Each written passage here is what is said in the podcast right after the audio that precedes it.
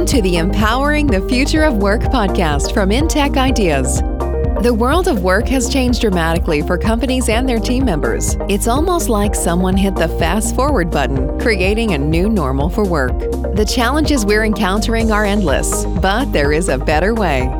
This podcast focuses on tips, tricks, and topics to help you to excel in this new normal. We'd love for you to join us after the show when we host discussions about each topic on LinkedIn and Twitter. Now, let's get started. Hi, and thanks for joining the Empowering the Future of Work podcast. This is Skip Marshall with InTech Ideas, and I'm here with James Ringrose from RCP Learning. Hey, James, how are you? I'm great, Skip. How are you? Awesome. Thanks for joining. Now, you guys are a full content service provider for content development for the learning space and other things, I imagine. Tell us a little about yourself. So, um, we started as a production company about 10 years ago, and we the vast majority of our productions were for training. And so, over the course of the last 10 years, we've morphed into um, an e learning content company, and we build everything from simple modules to very complex modules for large companies. Um, and our range of clients stretches from large insurance companies through pharmaceutical companies through um, manufacturers and retailers. So we have a very, very wide, diverse range of clients, driven a lot by the fact that we did productions for them in the past.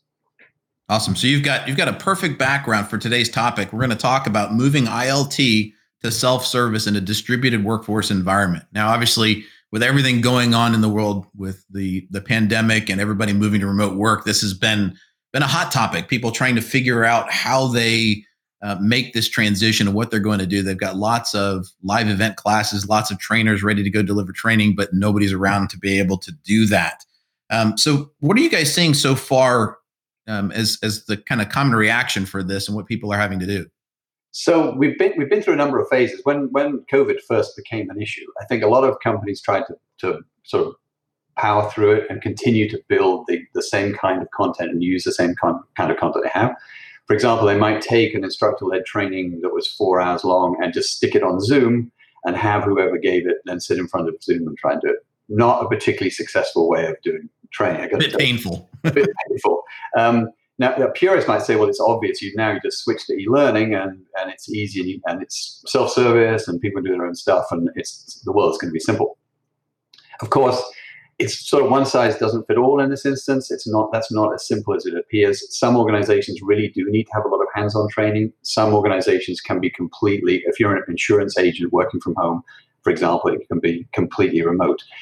There's an, there's an additional problem that some learners do very badly on using e-learning. They really need to actually interact with somebody. They really need to ask questions and get feedback from another human being.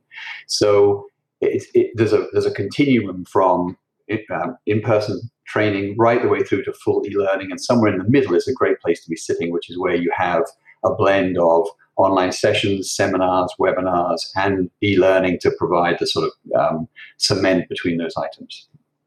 Now i know a lot of organizations really struggle with with making the right solutions for their situation kind of playing on your one size doesn't fit all comment earlier. That's that's a common problem and you know i get asked a lot about what companies should do and there there truly is. There's no one response that you can give them. It's going to be different for everybody.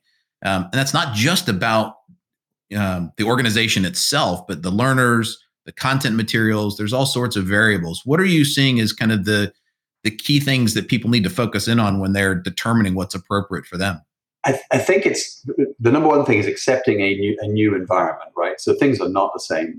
Some companies have five or six hundred courses in an LMS somewhere, and they, they, they would say, "Hey, we're e-learning already," but they're, they're not necessarily prepared to switch to people being doing self-service from home, that kind of stuff. One of the missing ingredients is measurement, is measuring how these things are going. In this environment, you can't see the employees, you don't really know what's going on with them, and so if you're not measuring how they're doing you don't have an opportunity to intervene and help them be successful with the, whatever training it is you're rolling out. So it's a sort of a blend of trying to be realistic about making a change, but but acknowledging you have to make a change. You you literally cannot sit still during this period and uh, you know carry on doing the same thing you're doing. If you invite your 50 sales reps to come in for for a two days training, you're going to be in trouble. Um, and and you know you can continue that continuum as far as you like. Um, and I think that's probably the number one thing, which is recognizing it is now. The big, the scary thing for people is: is this change permanent, or is it not? Are we going to go back to doing regular, whatever kind of training we did before in six months' time? Are the investments we're making now going to, you know, they're going to be short term and we're going to lose them in the end? And I think the truth is that things are shifting rapidly towards e-learning being the principal way of doing stuff and, and learning remotely and using self-service and all the other things associated with it as being part of it. So it's highly unlikely that they're going to return to the same kind of training they did six months, nine months ago. I think it's almost for sure that we're going to, the world has changed since um, this started. And I think we've had a lot of anecdotal evidence that companies are going to to make this persist, but we're actually seeing some some real data where um, large companies are not only just extending their kind of remote work opportunities, but they're making it permanent. And we're going to see see a lot of that. And I've actually had a couple conversations about this where I think um, the current situation really has hit the fast forward button, if you will, on what we've been predicting the future of work is going to be like. Um, and you you combine both the remote workforce and you know, gig roles or gig employment, the gig economy, and how that's reshaping the nature of work. I, I think you're right. I think this is going to be something that we we have to get used to, and those companies that really look forward at this are going to benefit from kind of taking advantage of this. Which brings up an interesting question that I get asked a lot. You know, organizations have to make a determination of whether they're going to do this work internally or externally. Um, and there, there are a lot of opportunities to work with organizations like yourselves to produce content and, and make this a bit easier to get through. Um, and there's kind of a hybrid approach where you can use organizations like RCP Learning and gig workers and internal staff to create the proper approach. What what recommendations do you have for organizations on determining whether they insource or outsource, and how do they approach it? That's that's a great question. So I, I think some organizations are able to make this transition you know, because they have a limited amount of existing content or they already had a lot of e-learning content. They didn't do a whole bunch of um, instructor-led training. And for, the, for, for, those folks, they can do a lot of it themselves. What we can and other vendors can offer them is an extension of their, their group. We, we can rapidly do a significant number of modules, probably two or three times faster than they can get them done because that's all we do all day and we don't have necessarily the constraints that apply to many of their internal staff. For, uh, for other groups who are right back at the beginning and they have it's all instructor led training, then I would strongly recommend that they get some help to make that transition because they probably don't have all of the expertise and skills in house that's needed. And right down the other end of the spectrum, people who are already pretty adept at this and, do, and have done a lot of it already, and maybe already have a remote um, workforce of some kind. A lot of companies did have before. I, mean, I met them every day, and I think many of them are in a in a pretty good space. So there's a, there's once again there's two continuums we had here today. Um, there's there's kind of a continuum, and I think it's perfectly okay to to recognize that you can't get it all done. You've got those 500 modules you need to get moved, or you've got you had a five day onboarding thing that you did in a big group, and now you need to do it um, as e-learning. It's, it's perfectly okay to say we need help with this and to have somebody you know step in and give you a hand.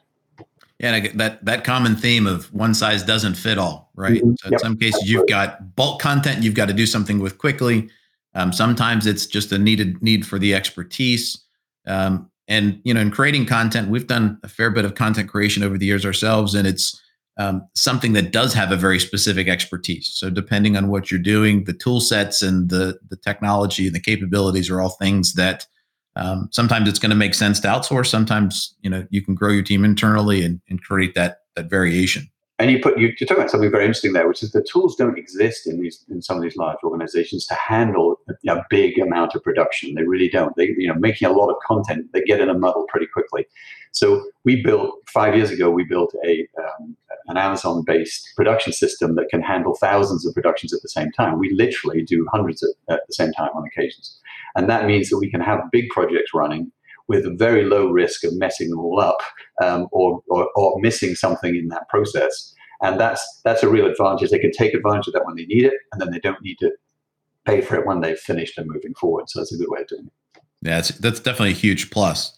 Now I know you've got some practical steps on what you can do from moving ILT into a self-service model.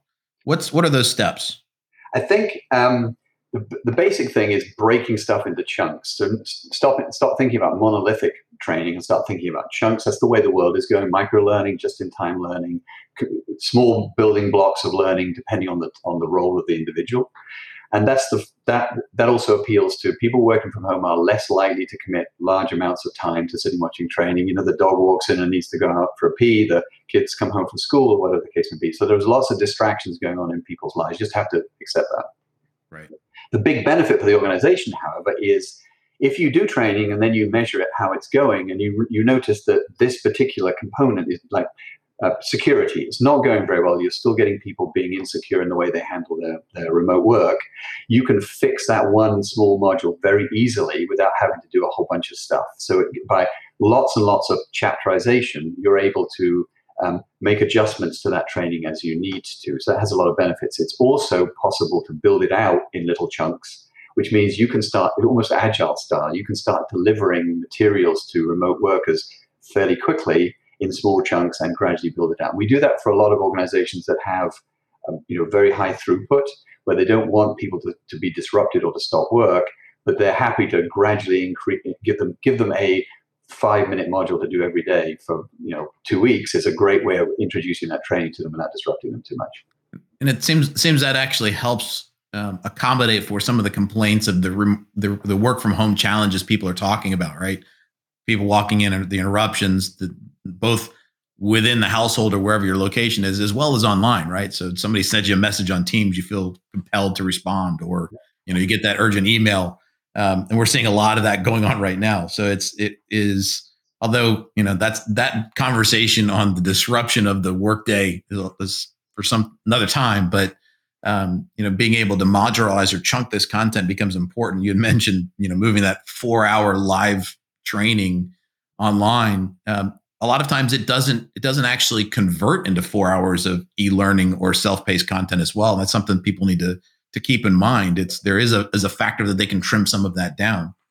Uh, or take advantage of the fact you can get more in. If you have very focused, short modules, you actually get a lot more content in. I always found I, I love instructor-led training. I used to do it a long time ago, and there's so much repartee, backwards and forwards, interaction, which many people feel uh, assists the learning process. But if you then break that up into little chunks, you can actually tighten it up a lot. We get a big saving in total time. We'll often take an eight hour thing and get it down to three or four hours in total.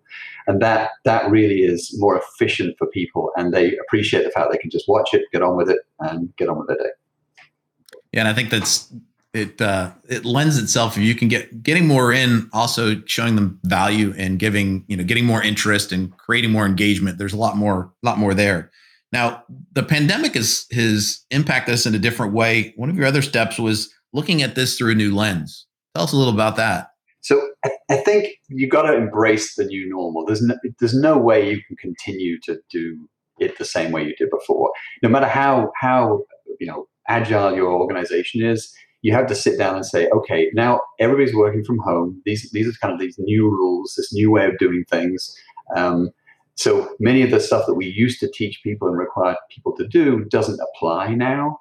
Um, and that's that's really a big mind shift you have to make. You have to let go of some of the stuff, and, and it's really sad for some people who've been in the middle of some major production of you know they they're rolling out this massive onboarding thing, or they have a, a, a holistic um, uh, training program for all of their employees to discover that maybe it's not relevant anymore, and that's a tough thing to get by. Um, and we have boxes of tissues and we'll come and help people get over that but it's it, you know, um, it, it is tough. And i think as you move into this new world the opportunity is to see well ai can do what we talked about but can shorten it tighten it up make it more appropriate give people much more sort of a self-service thing.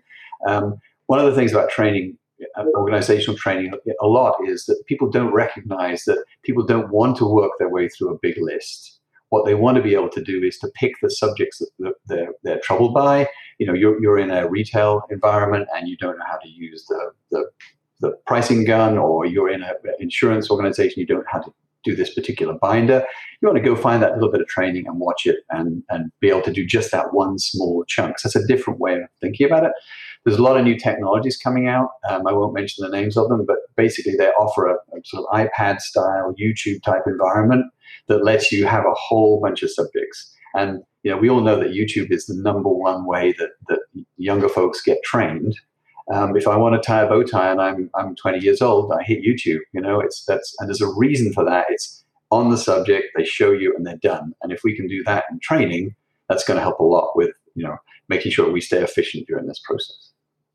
Yeah, it's it's it's really interesting because I think we're seeing things coming full circle to that extent, right? So performance support is getting a, a whole new uh, kind of rebirth almost. Mm-hmm. You know, small bits being able to get the things that you need on demand, and I think this transition is is helping with that because that small small bits of content is much more accessible, and we do have the tools now that actually make it easier to surface and access that content as well but that but it also raises this thing about measurement, right? So there's a there's a reluctance to measure. It seems difficult, and you know some people find it difficult. Most of the tools that you develop content in provide the ability to do assessments, to talk to an LMS, that kind of stuff. And I think measuring what you do is critically important. You know, do it, see how it goes, measure it, change it, or change the people. I mean, it could be that people can't do what you're talking about. But one way or another, you need to measure. And I think if you're going to make big investments in this stuff, then measuring it is critically important. Yeah, there's there's definitely a bit of uh, ignorance is bliss in in our our training groups. A lot of the times they you know they don't necessarily want to know. Well, maybe it's not fair to say the training teams themselves, but it could be leadership or others. They just you know they want that compliance, check the box, and move on. Yeah. Um, and you know, from a measurement perspective, the nice thing is the technology is there to make it seamless and happen behind the scenes. So you can actually get all of the all those data points collected and and you know really understand the impact and the efficacy of the training without having to get in front of people or cause problems or cause cause it uh, uh, difficulty in terms of deploying it. Yeah, I mean, there's not much value in you look at an employee and they have a fairly complicated job and there's lots of um, you know requirements for, for, training. And there's a bunch of check marks that says they did they watched the course. Well you think they watched the course you know they you think they didn't press play and then go and you know have a cup of tea or something. Um, they'd have to be english to do that but um, that, that that's the weakness of, of the way most people measure. If you use tincan xapi you can get a, a you know a rich understanding of how they did and you know what they did well at, what they did badly at, how long it took them, that kind of stuff. And that's that's really valuable if you can if you can get your you know get that set up as you say, so it's not a pain in the what's it to uh, actually you know collect that data. Yeah, and the, the tools and technologies, particularly um, for video content, being able to to make it interactive, to keep track of what people are doing, and really understanding how they're interacting with the content becomes really important. And it's it's invaluable to understand both the you know what they've gained from that content as well as you know what's what's important what's valuable how to better use it. Um, and you can make that happen seamlessly. It's it's a it's a very different scenario than you know sitting in front of a proctored classroom yep. versus moving it online for sure it may, it may, sound big brother but being able to knowing that somebody clicked a video and they watched it all the way through or they clicked a video and they watched it halfway through and then stopped or they clicked a video watched it halfway through scrubbed back watched it scrubbed back watched it scrubbed back that tells you something about what your your training is doing. You know, is it too long? Is it too too difficult to approach? Does it have stuff in it that isn't because uh, we see this a lot, which is where people are using video in particular for the wrong type of content. They're, they're doing explanations of complicated processes that really need you to write it down for them somewhere. So it needs to have supporting materials, that kind of stuff. And you can detect a lot of that if you if you you know take take the time to measure stuff. Yeah, absolutely. And it's, you know, employee surveillance is another topic for another time, but it, this is one of those situations where where understanding how that content's being used becomes really important, right? And you're able to to drive significant benefits by understanding how it's being used. Now, one one kind of final topic that came up and it kind of feeds into the the gig economy and the changes in workers. This is probably, you know, and I wouldn't say that this is a new conversation, but there's a lot of trainers out there going, well, you know, if we're moving entirely online now, right, and we're moving to e-learning or self-paced content, you know, what's going to happen to my job? I'd love to understand your perspective on the the training in as an industry um, and how they might be affected. That's that's a great question, and we see all sorts of response to that. Some some people immediately recognize that they have the expertise; they they, they can they can teach it in person they're, they're, they're, then they become the SME to that particular subject and they're able to, to to help design and build really good training for that particular subject. That seems to have a life to it, right? That comes to an end once they've done it, and they sort of redundant after that point. Some people are completely resistant to it, and we do see this where they basically see any kind of e-learning as something you do in addition to instructor-led training, and they're very uncomfortable with this transition. So that, that, it, that just like the box of tissues for the people who've built the, the great big um, training course, and now it's not going to be very relevant. You know, there's there's some issues here, and I think it's um, it's difficult for organizations to get their mind right. And you're right, there are a lot of people who are um, instructors who don't necessarily have a really bright future. But there's a lot of this. There's webinars, there's online sessions, there's there's one-on-one training sessions, which are a really cool idea. You anybody who's having trouble with with the material, okay, you get a one-on-one with John, our SME, who's an expert at this, and he'll take you through it. So it's that's once again, it's just a different paradigm from the way we've done it in the past. So maybe no longer standing in front of a class of 30 people. Maybe now it's a series of Zoom meetings with people one-on-one to take you through. And I, by the way, I think Zoom is one of the worst things possible. I shouldn't say the name, should I? Right? Um, that was a mistake.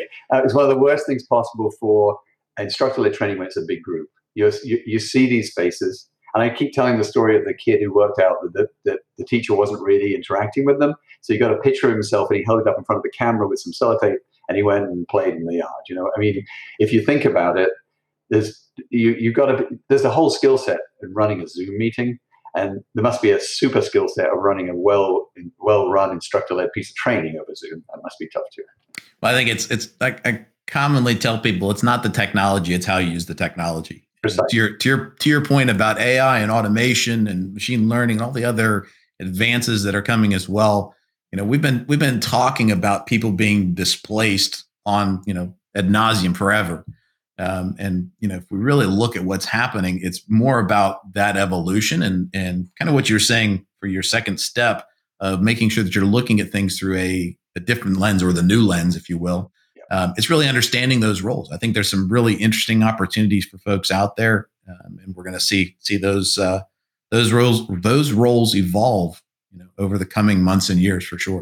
Couldn't agree more. And at the moment, the, the, the learning industry is booming in many ways. There's lots of demand for stuff and for people, um, and people with skills and knowledge about products and processes. I mean, there's a future for everybody. I think. Awesome. Well, hopefully, people are going to be taking advantage of that and looking at this just as that as an opportunity and not a problem, um, and looking at you know if they look at it through that lens and you know took that opportunity, they can make things better and improve and, and create new opportunities. James, thanks for joining us today. Appreciate the time. If you're interested in, in connecting with James, please check out our show notes. All the information will be there, and we'll see you next time. Thanks for joining us today on the Empowering the Future of Work podcast. Don't worry if you think you've missed something. We include everything in the show notes. You can also participate in the conversation by heading over to intechideas.com and clicking on the podcast link. You'll find information on each podcast plus links to our social media channels to continue the discussion. Finally, make sure to subscribe to the show and share it with a friend. Until next time.